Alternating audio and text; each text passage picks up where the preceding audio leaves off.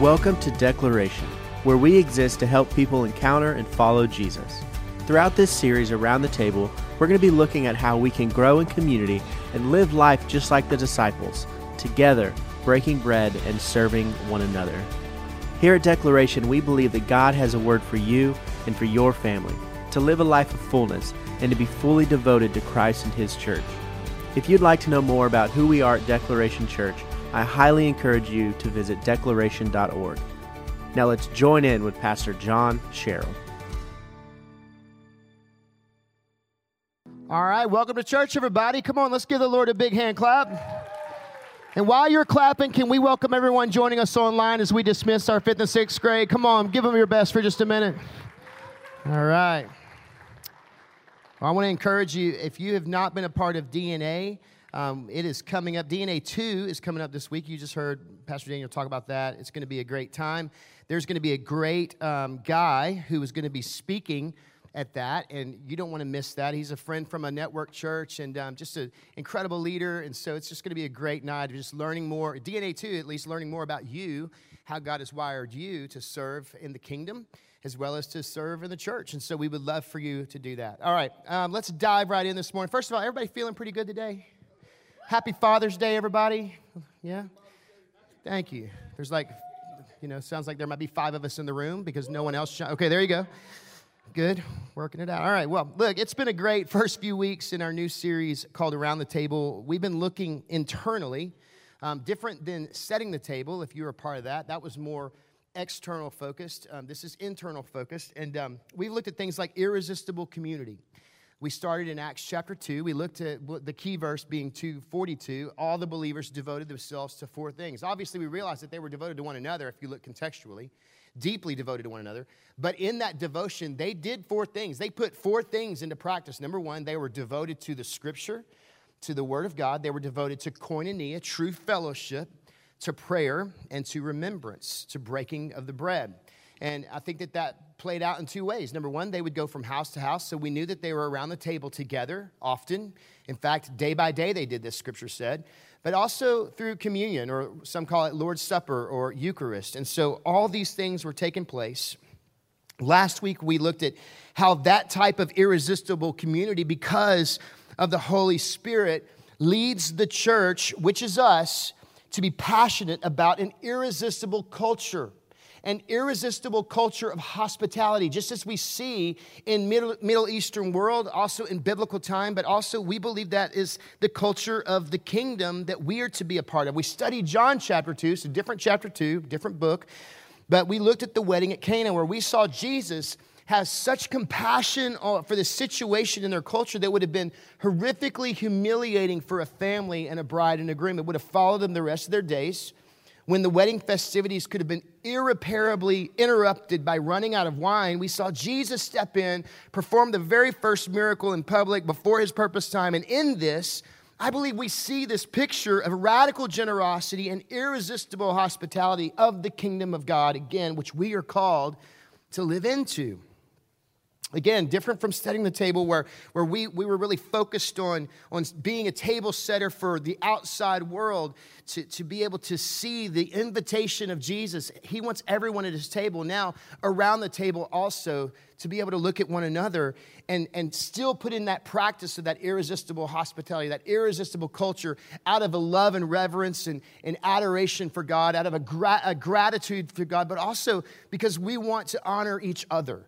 We want to love each other well. So that's kind of last week. Now, as we continue thinking about life around the table or life in and of the kingdom of God, I want us to look at an irresistible call this morning.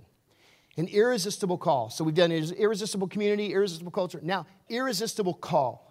And in that, I want to go to the book of Luke, chapter 19. If you do not have a physical Bible, we want to give you one. There's going to be some at every response table in the front of the room in the back, some at the connection center. Um, if you've got a Bible, go to Luke 19. We'll also have it on the screen.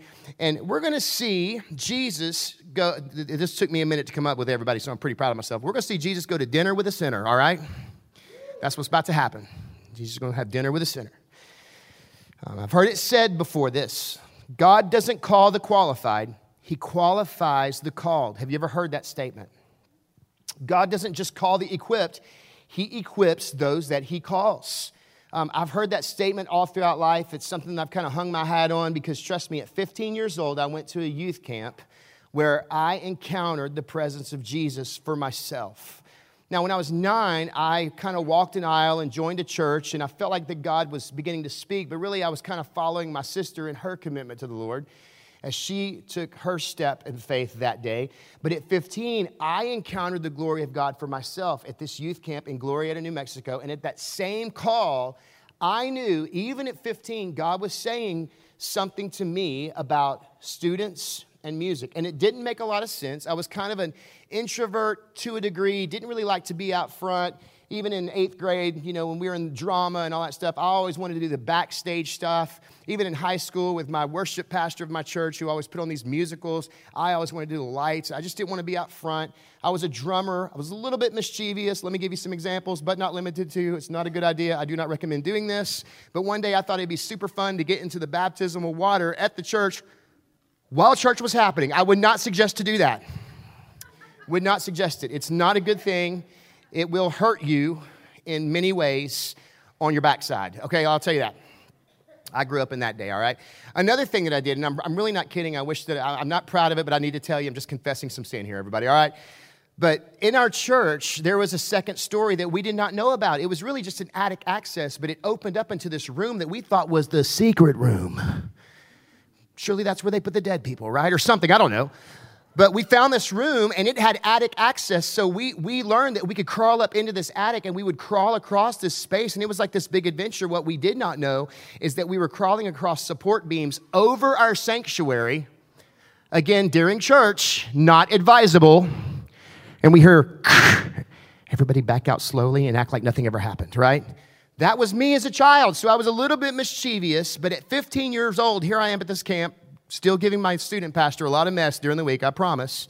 I could go on for days with these stories, but at 15, I encountered God in a very real, undeniable, life altering way.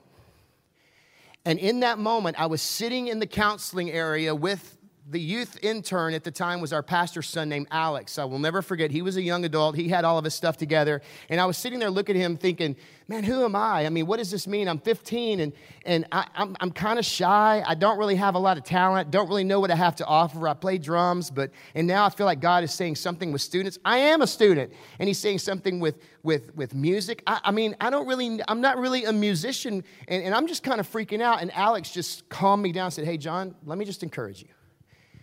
He said, God never calls just the equipped, He will always equip those He calls. So that's the first time I ever heard that statement. That statement has become so profound in my life.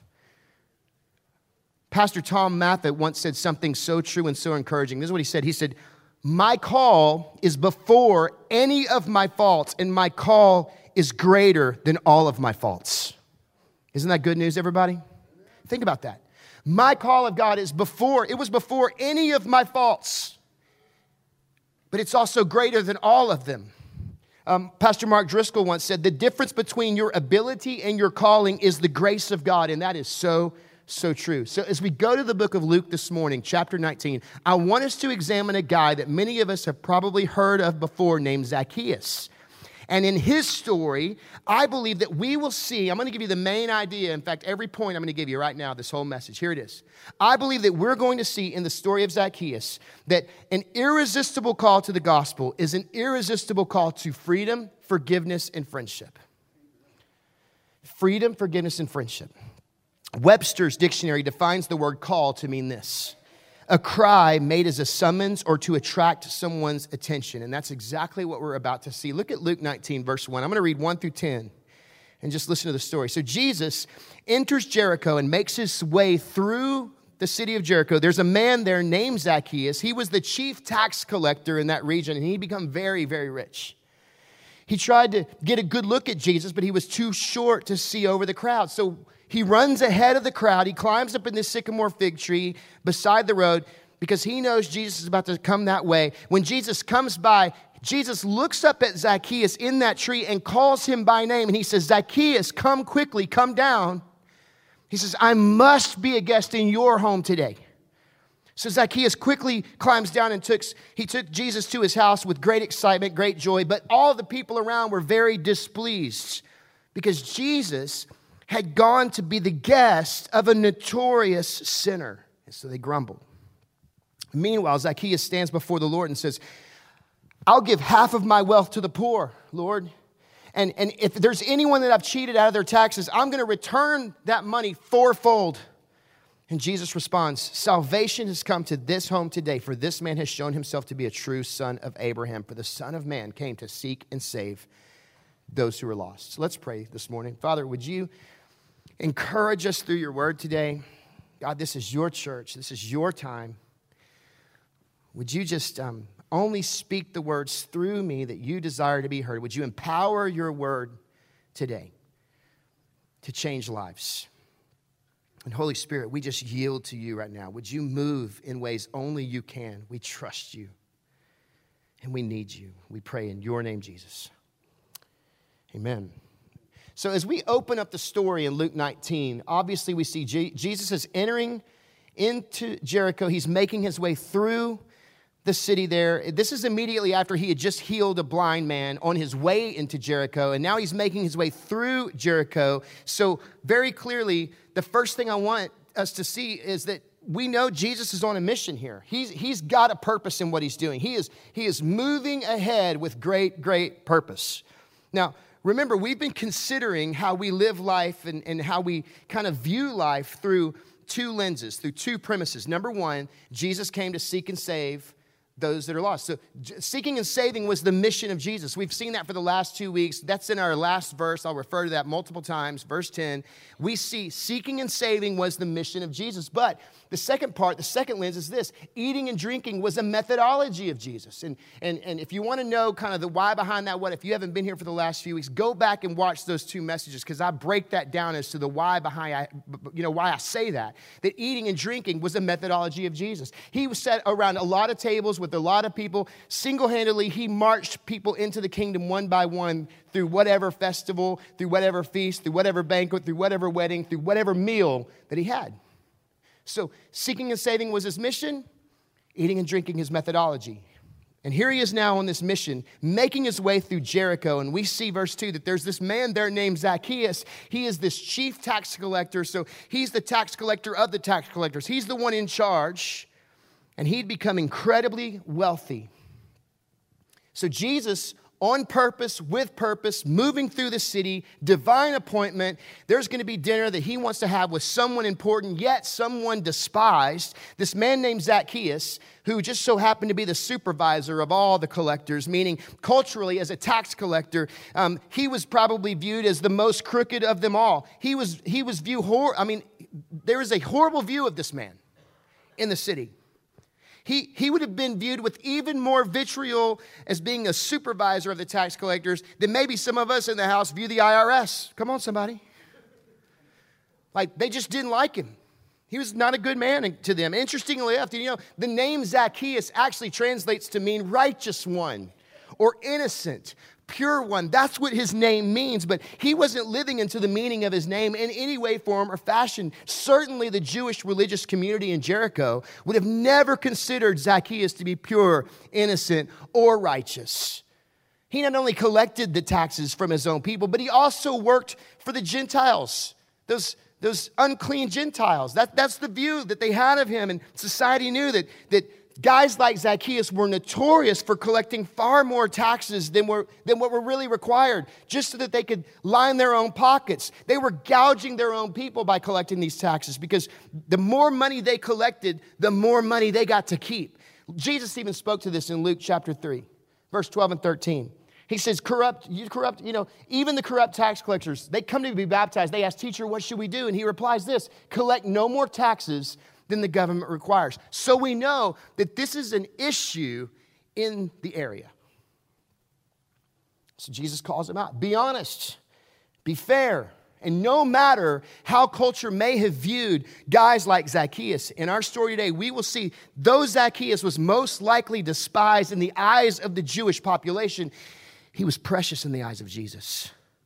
He was exactly who Jesus was after because seeking and saving was the mission of Jesus. And just as we see at the end of the passage, Zacchaeus was one who was a sinner in need of salvation. And much like everyone else, he had heard Jesus was in town. And as Jesus is making his way through the city, through the town, through the crowds, verse 3, Zacchaeus tries to get a good look. He tries to see Jesus, but scripture says he's too short to see over the crowd. He's a, he's a small man.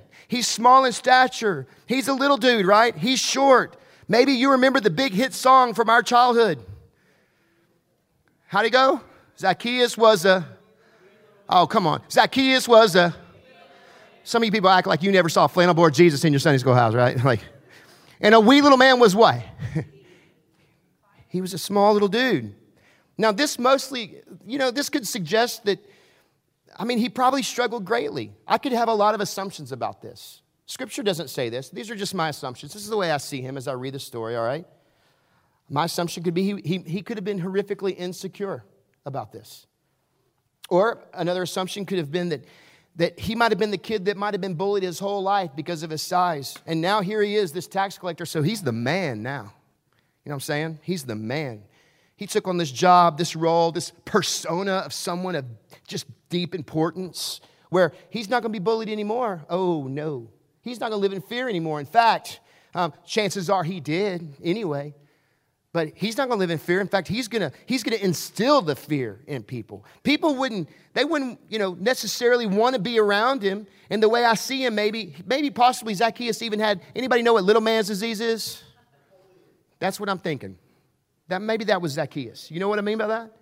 So here he is, too short to see Jesus. And scripture tells us in verse 4 he runs ahead, he climbs up this sycamore fig tree beside the road because he knows Jesus is about to come by. Now, listen, in Eastern culture, um, it would be incredibly unusual for any man, let alone, let alone a government official, let, let alone a wealthy, important government official type of man, to ever jog, much less run.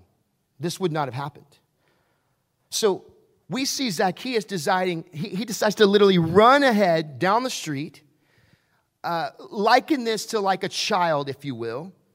He t- obviously takes on this form of curiosity, much like that of a kid, um, because he wants, he want, he's got to get a better vantage point. He climb, he runs and climbs a tree. He wants a better view. He wants to be able to see Jesus as he comes by. John Calvin once said that curiosity and simplicity are a sort of preparation for faith.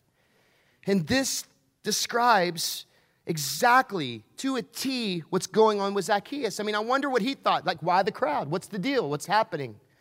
Who is this Jesus guy? Really, I've heard of him. Why are the people following like this? Why are, what am I missing here? What, what was Zacchaeus thinking? It may have been that Zacchaeus could have been suffering from a bit of FOMO. Anybody ever suffered from a little bit of FOMO? I got a fear of missing out.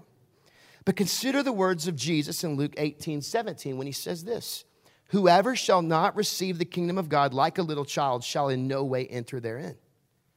So Zacchaeus obviously abandons his pride in this moment, which points to a truth that I think we need to see this morning. It's been said that perhaps more than anything else, it is pride that keeps many successful people from trusting Jesus. And Zacchaeus is not going to let that stand in the way. He takes off running. He climbs a tree. Verse 5. When, he, when Jesus walks by, Jesus looks up, looks at Zacchaeus, calls him by name, and says, Zacchaeus, come down now, hurry. I must be a guest in your home today. That's what he says. There was a passionate intensity to Jesus' call. I must be a guest. I mean, just this word must. It is necessary, Zacchaeus, it is necessary that I am your guest today. It is of divine necessity, Zacchaeus, that I come to your house. Um, it is more than incredibly important, obviously, that I come to your house, Zach. Get down here. The word must, when you look at this word must in the Greek, die, I think I said that right, I don't know, die, D E I. It's the same way this word was used when Jesus said that he must die. He, when he was speaking of death and resurrection, must. This is a big, bold word. Must. I must come to your house, Zacchaeus.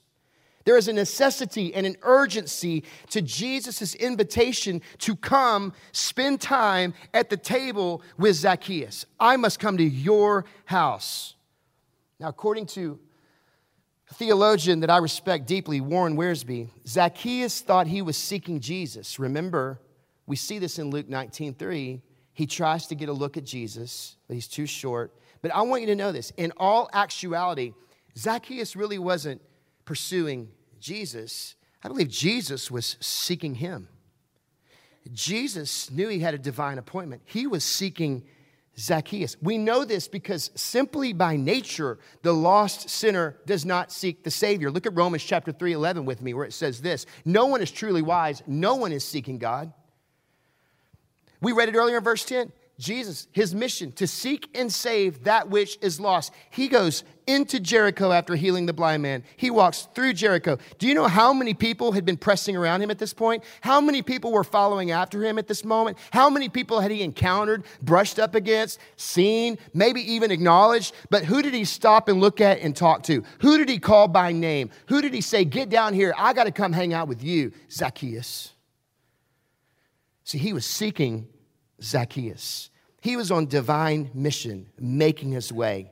And that mission included Zacchaeus. He wanted to have this divine dinner with the sinner, y'all, that would change everything in Zacchaeus' life.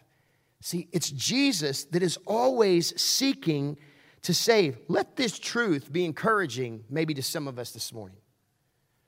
Because maybe you're in a moment in life where you're doing all you can. In fact, you're, some of you, you may be exhausted.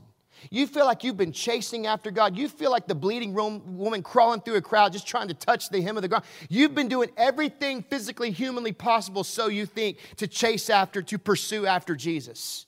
And you're tired. You're wondering why things aren't working out. You keep waiting. You know the lyric. Even when I don't see him, he's working. Even when I don't feel it, he's working. You've sung it before, and somewhere in your heart, you want to believe it, but in your head, you're like going, Yeah, but where are you at, God? And you feel like that you're, can I tell you something, man? Just take a deep breath. Because just as desperate as you might feel like that you're chasing after Jesus, I'm going to tell you right now, he's been pursuing you long before you were even born. He's pursuing you right now. You may not see it, you may not feel it, but you can take it to the bank. Why? Because seeking and saving was his mission. He loves you, he loved you first. It's Jesus that's always seeking to save. Let, let, let that just sit on you for a minute.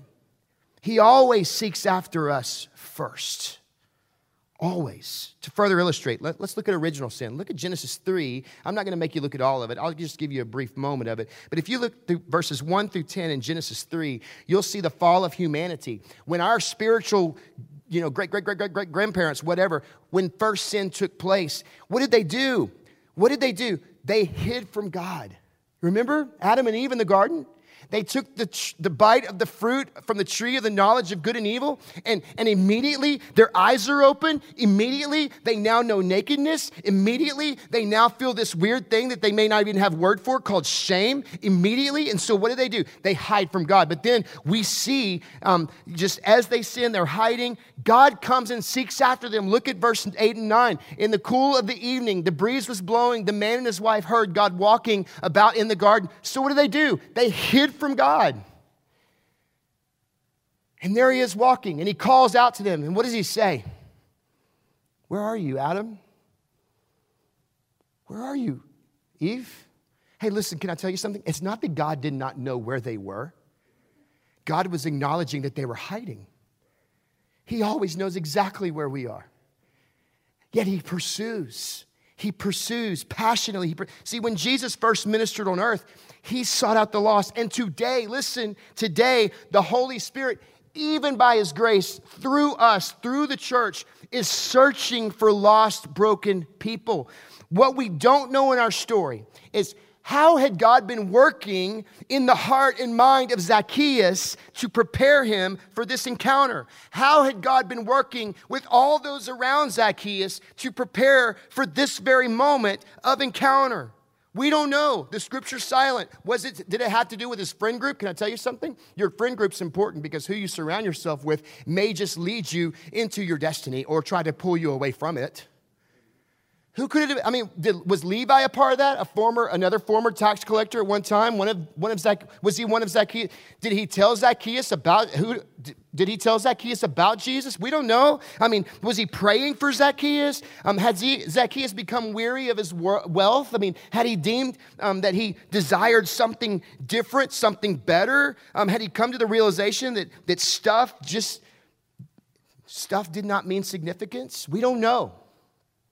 All we know is that he wanted this vantage point to see Jesus. And while we don't have the answer to, to questions, what were the events that led Zacchaeus to come looking, we can only imagine. But listen, we can find such comfort and hope that a seeking Savior will always find the broken sinner who is looking for the new beginning. So, no matter where you are and what's going on, listen, please don't miss it. He is pursuing you. Remember verse 5. When Jesus comes by, he looks up at Zacchaeus and he literally calls him by name. Come down here quickly. I mean, how did he know him? How did he know his name? I'm, I'm, sure this not only confounded Zacchaeus, but it had to confound the crowd around as well. I mean, and uh, listen, this is important. We need to lean into this a little bit. Jesus calls this man by name, meaning he knew Zacchaeus. They may have never met, as far as Zacchaeus knew. How would Jesus know his name? But Jesus knew him. I mean, he called him by his name. Jesus knew that his Father God had a plan for Zacchaeus' life. And listen to me, just as that was for Zacchaeus, can I say this to you? It is for me and you as well. There is a plan for our life. And there is an appointed time and moment where Jesus is going to call you by name. Many of you, he already has. Some of you, he is pursuing and he is calling even now. I mean, just your mere presence in the house today. Can I tell you something? People don't just stumble into church anymore, they come for a reason. They're trying to get a better vantage point to see if it's real. But meanwhile, what you need to know is that, man, you're not seeking, Jesus has been seeking after you your whole life. He has been chasing after you, pursuing after you because he loves you. How do I know this? Ephesians 2:10. We are God's masterpiece. He has created us anew in Christ Jesus so that we can do the good things he planned for us. What does it say? Before God breathed, created the cosmos, God knew you. He already had great divine plans and purpose for your existence before you even existed. And He pursues you now. Here's something else important for us to see. Just as Jesus called Zacchaeus, he calls us. And when he calls, his call truly is this irresistible call. He says, Zacchaeus, I must come to your home today. I must be a guest in your home. I, I, want you to know that culturally, Jesus calls Zacchaeus by name and bestows upon him, watch this, please don't miss this. He calls him by name and bestows upon him the honor of being a host. This is such a big deal. Please, this is such a beautiful picture. When Jesus calls us with his irresistible call, he bestows upon us the beautiful promise and the honor of hosting his presence. Don't miss that. When he calls you by name, he is bestowing upon you this beautiful privilege and honor of hosting his presence. What an amazing privilege that is. Zacchaeus, get down here, man. I need to come to your house. I want to come spend time with you, Zacchaeus. I, of all these people here, Zacchaeus, I want to come have dinner with you at your house. Now, I'm sure this had to come as a huge surprise to Zacchaeus. It's like, uh, are you are you talking to me? Is there another Zacchaeus? Anybody other Zacchaeus in the house? Surely amongst the crowd, there's another Zach in here. How do you know my name? This is this a mistake? I mean, surely. And we don't see any of that in Scripture. Again, it's just where my mind goes. But rather, we do see this, verse six. We see Zacchaeus quickly climbs down takes Jesus to his house with great excitement and with great joy. And I want you to see this. Look, Zacchaeus, in this instant of this moment, makes himself fully available to Jesus. Do you see that? Anybody? Can you see that? I mean, fully in this very second, he makes himself available to Jesus. But the crowd, what's going on? They're displeased, they're grumbling. I mean, how in the world would Jesus go be a guest of this notorious, horrible sinner? How dare they? And please hear me, church. This is such an important paradigm that we must wrap our heart and our mind around as a church that truly claims to follow Jesus, to be for Jesus and for people, as a church that, that says we desire authenticity, as a church that says, you know, because of what the gospel has done, we have got to get our heart and our head around this. Jesus sought after people like Zacchaeus. These are people that Jesus would welcome not only into his world, but he, he wanted to be in their home. He wanted, to, he wanted to possess their heart. You know, Jesus sought after those who the religious elites may call notorious sinners. The Twitter trolls, the Theo bros on, on Twitter and social media who, who want to do everything to tear everyone else down in Jesus' name. Jesus loved them just as much he loved those that they were tearing down. He, he showed no respect of any. He, he showed respect to every. Are you seeing it? I mean, he, he was invested in people all people, even people who are sinners, especially the notorious, especially the deeply broken like Zacchaeus. Seeking and saving was the mission of Jesus. His heart for people and salvation was to set people free. So here's the first point of the main idea that I told you about early in the mix of the message. Here it is. When Jesus calls us, he calls us with this irresistible call to freedom. He's saying, Zacchaeus, I must come into your home today because I have a gift for you of freedom. I want to set you free from the life of what you might feel was insignificance. I want to set you free from the life of your, you know, persona of power, but truly your depth of insecurity. I want to set you free from all the things that have kept you up at night, that haunt you in your sleep, that haunt you in your waking hour, the things that you most are mostly ashamed of. I, I want to set you free. That's what I really believe Jesus is saying. Why? Because Galatians 5:1, it is for freedom that Christ came to set us free. When Jesus calls us, he calls us with this irresistible call to freedom. Look at verse 8 with me. It says, Meanwhile, Zacchaeus stands before him. I'm sure overwhelmed. See, look, when, when this is for somebody because this is free, it wasn't a nine, so it's for you. But when we begin to see who he is in light of who we are, and we begin to see his love for us in light of what we know we've done, we can't help ourselves. We get in touch with just the depth of our brokenness. And here we see the eyes of compassion looking at us, calling us by name, telling us he has something better. And Zacchaeus is standing there and he says, Lord, I'll give half of my wealth away to the poor right now. If I've cheated anyone out of tax money, I'll give it back fourfold. He has an encounter here in this moment. It's life changing. I'll give half of it away. It doesn't matter. Now, this is a stark contrast to the conversation Jesus had with the rich young ruler. I'll give it, I'll give half of it away. If I've messed anyone up around here, I'll give it back fourfold. I'll do it. See, the obvious and irresistible, compassionate call of Jesus was all that it took. I mean, he knew Zacchaeus, he knew who he was. And here he is, singling him out in front of everyone, saying he wanted to come to his house.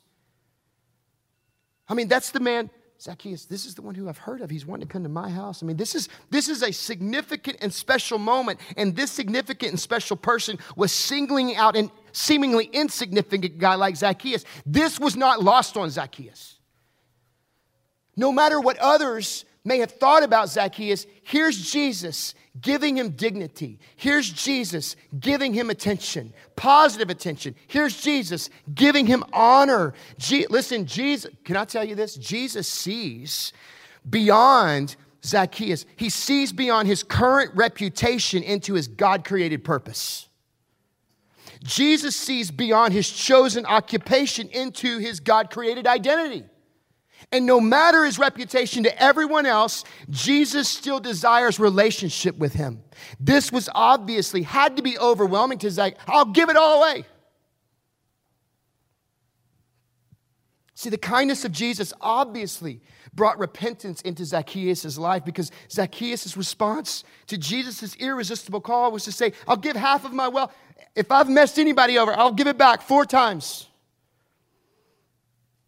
He responds out of this heart of repentance. In verse 9, Jesus says, Salvation has come to this home today, for this man has shown himself to be a true son of Abraham. Listen, when Jesus calls, he calls us with this irresistible call to freedom the, the irresistible call to the gospel is an irresistible call to freedom. Let me pause there before I go on because let me just tell you a little bit of this. Um, a lot of us, maybe if you're like me, maybe you've struggled with this concept of freedom. You understand red, white, and blue, baseball, apple pie, Americana, go America. You understand that freedom thing, right?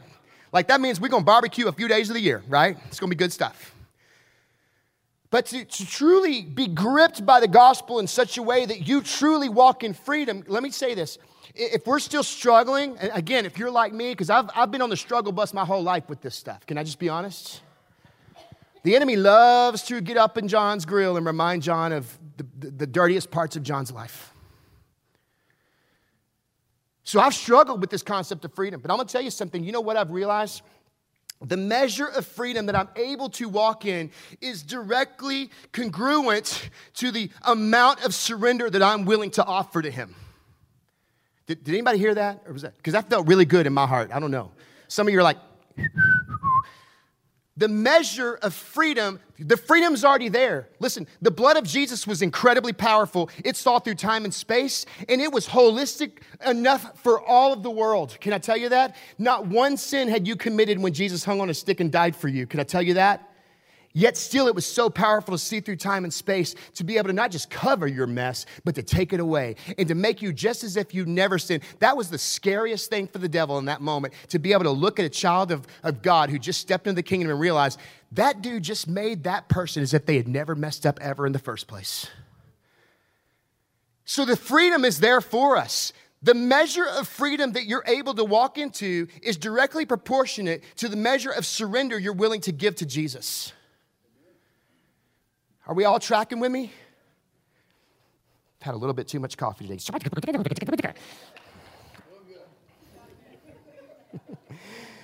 so, so look, this the irresistible call to the gospel is an irresistible call to freedom. But not only that, part two, the irresistible call to the gospel is also an irresistible call to forgiveness. See, in this moment, Zacchaeus made himself available, fully available to Jesus. And Zach stepped into the kingdom of God. And Jesus says, Salvation has come to this home today, for this man has shown himself to be a true, not a pretend, a true son of Abraham. Man, I, I, hope someone's getting encouraged today. Listen, because just like Zacchaeus, much like his irresistible call, I believe God is calling me and you.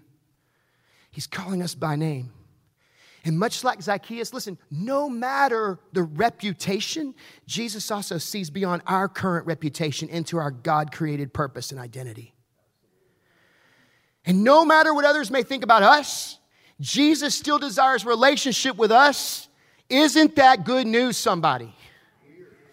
I mean, for the fellow ragamuffin, messed up guy who just so appreciates the gospel, not as much as I should, but I promise tomorrow I'm going to probably appreciate it even more. Believing in Romans 6, I don't continue to try to walk in sin because I don't have some grace MasterCard. The blood of Jesus is too powerful and too pure, and I do not want to live some thankless life that just claims grace but chooses to live like hell all the other times because I'm forgiven. I'm not going to do that there's a depth of gratitude in me that says, I'm gonna struggle while I'm here because I'm in a process called sanctification. But one day, let me tell you something glorification is coming.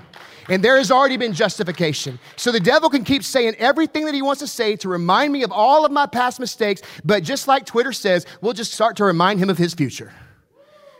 Come on.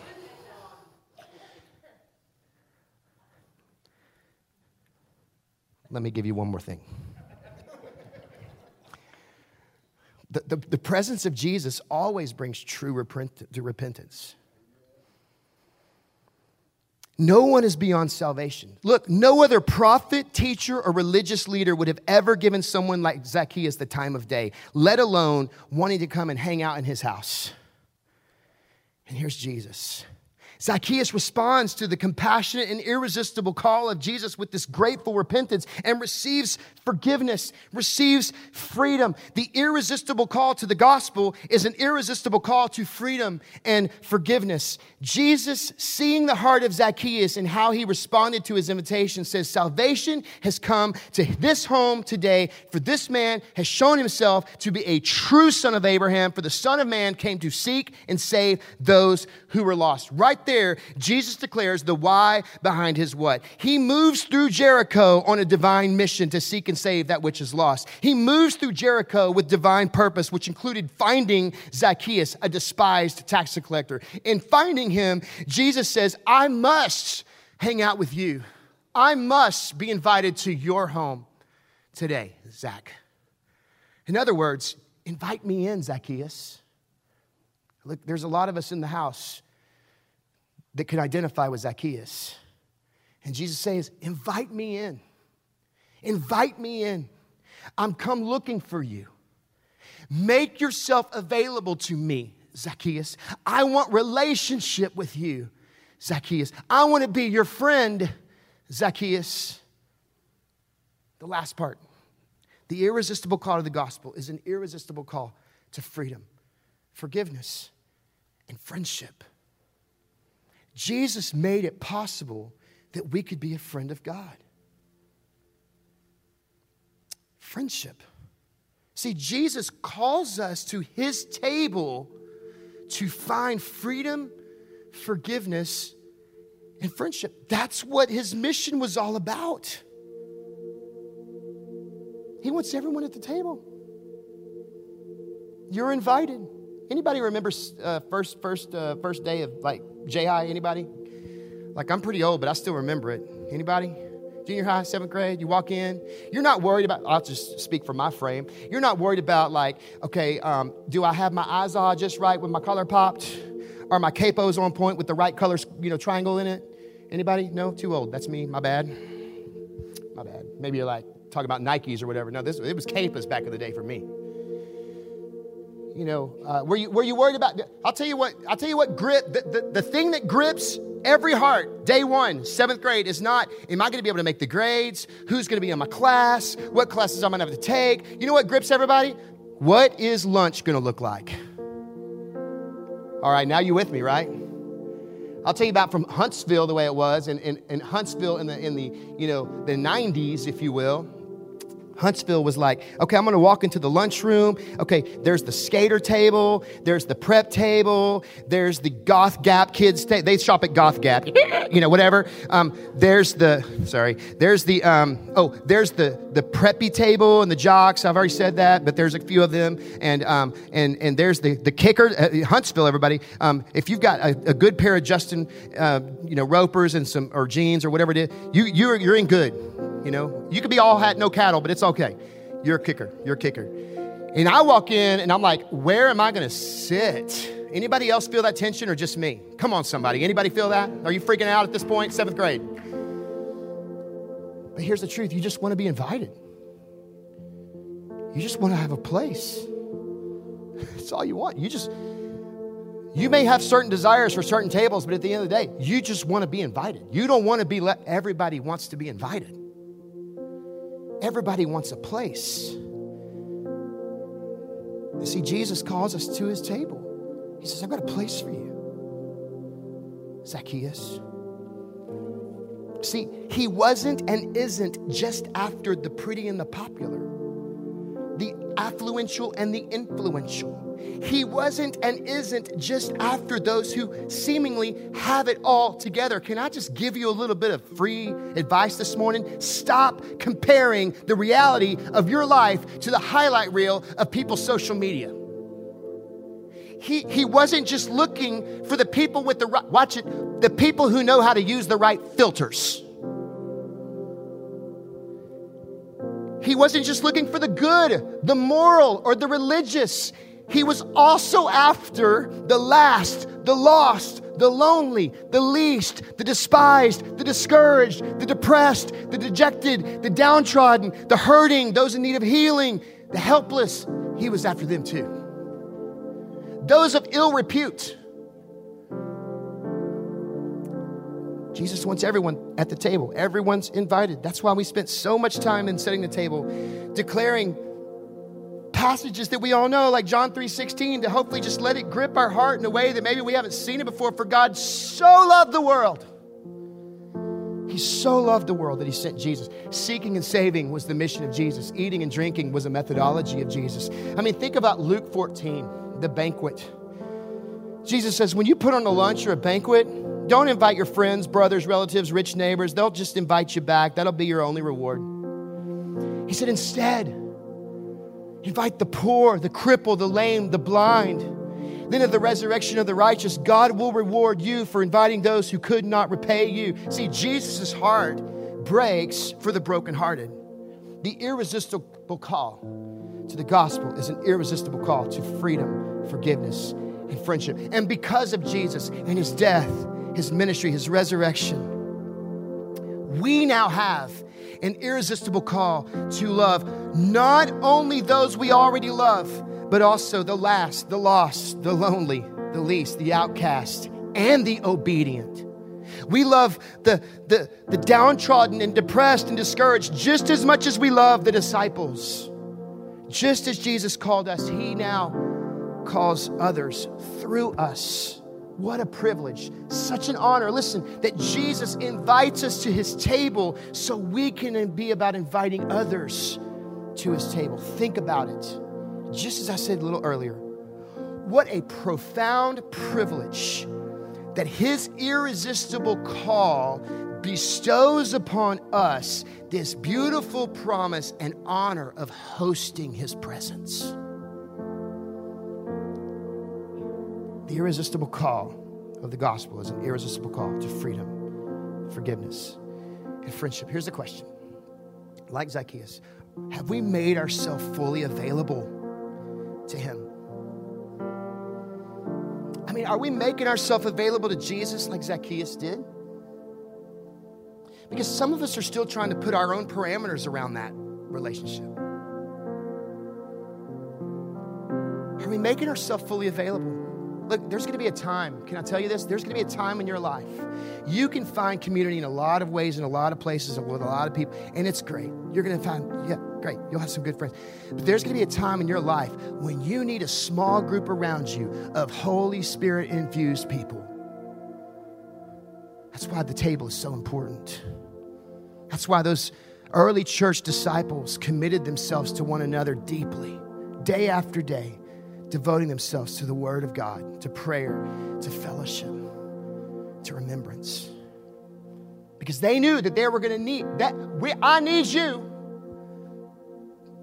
We have a family that we prayed for in the first service this morning who I don't know if, you, if you've ever met Grandpa. He's an older gentleman who walked around on a cane, and there were times that he would get on his face, literally with his cane, put it down, get on his face on the floor, and cry out to God. Move down to the altar and get on his face before God. Older gentleman, 80 something years old, Margarito. And we prayed for this family because tragically this week, Margarito took his last breath on this side, and the kingdom of heaven's gain is our loss this week. But he'd want it no other way. His last words before he died was, Thank you, Jesus. That's what he said, and then he died. Amazing. This giant pillar of faith. I can't tell you, he prayed for this church daily. He prayed for me daily. There was a time that I was down here praying, and he got up from where he was and walked over and laid hands on me. I'll never forget this man. And this family is hurting, and you know what they need right now? They need that holy, infused community, authentic, irresistible community of kingdom people who practice the irresistible culture of hospitality and just love them so well right now. And thank you, church, because you are loving them well right now. There's going to be a time when we need it. Are we making ourselves fully available? That's why the table, y'all, is so important. Are we hearing the invitation of Jesus as he invites us to host him? Are we hearing the call of Jesus as he invites us to share our table with him and with each other and with others? There's 65,000 existing homes with thousands of more to come. We have no idea where they're going to live or go to school, but they're coming. And they want to be invited. They want to seat at the table. I'm telling you, we're hardwired for it. And Jesus wants everyone at his table. Would you stand to your feet? We're going to pray together. Praise God, everybody. Amen. Can we just give the Lord just some love for a second? Would you just give him a shout, give him a hand clap, tell him you love him, tell him you're thankful, thankful to be a part of his kingdom.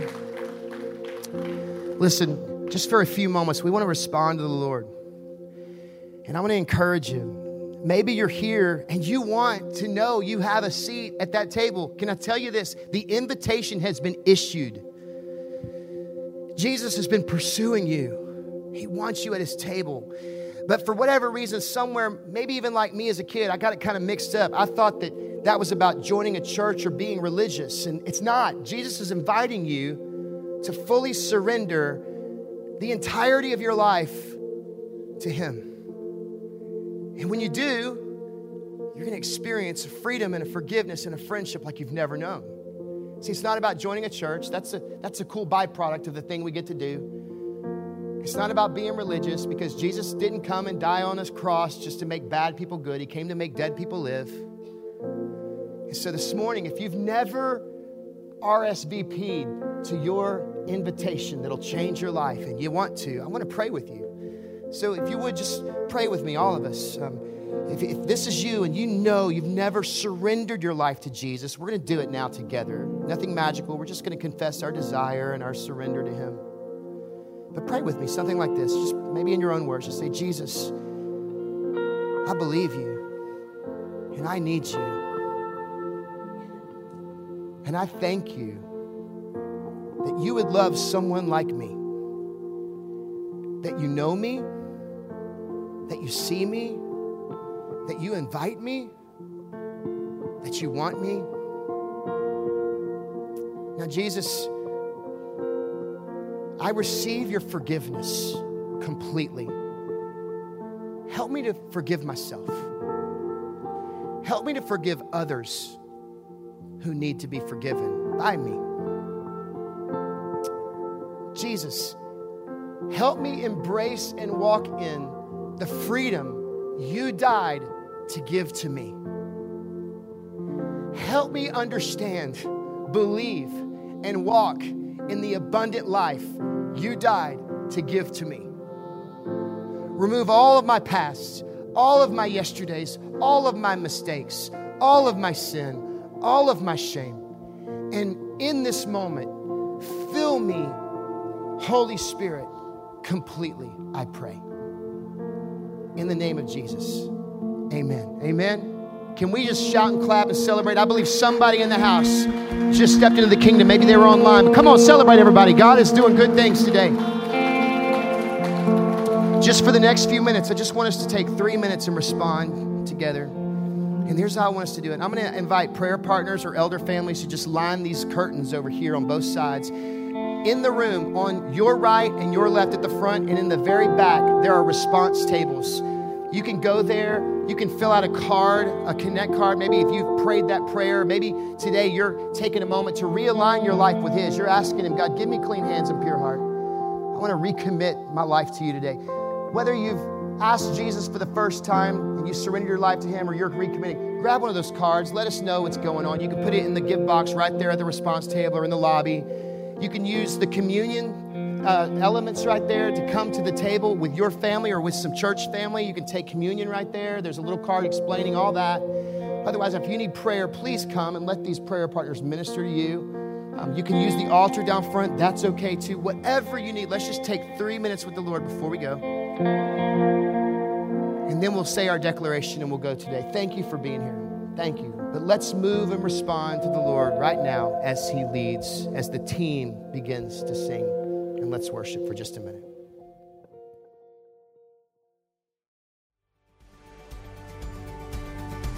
Thank you so much for joining us today.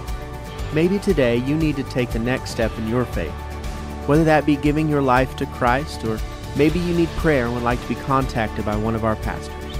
In the podcast description, you will find a link to our website and a link to an online connection card. And if you feel led, there will also be a link there where you can give directly through the ministries of Declaration Online. We would love to hear from you. God bless and have a wonderful week.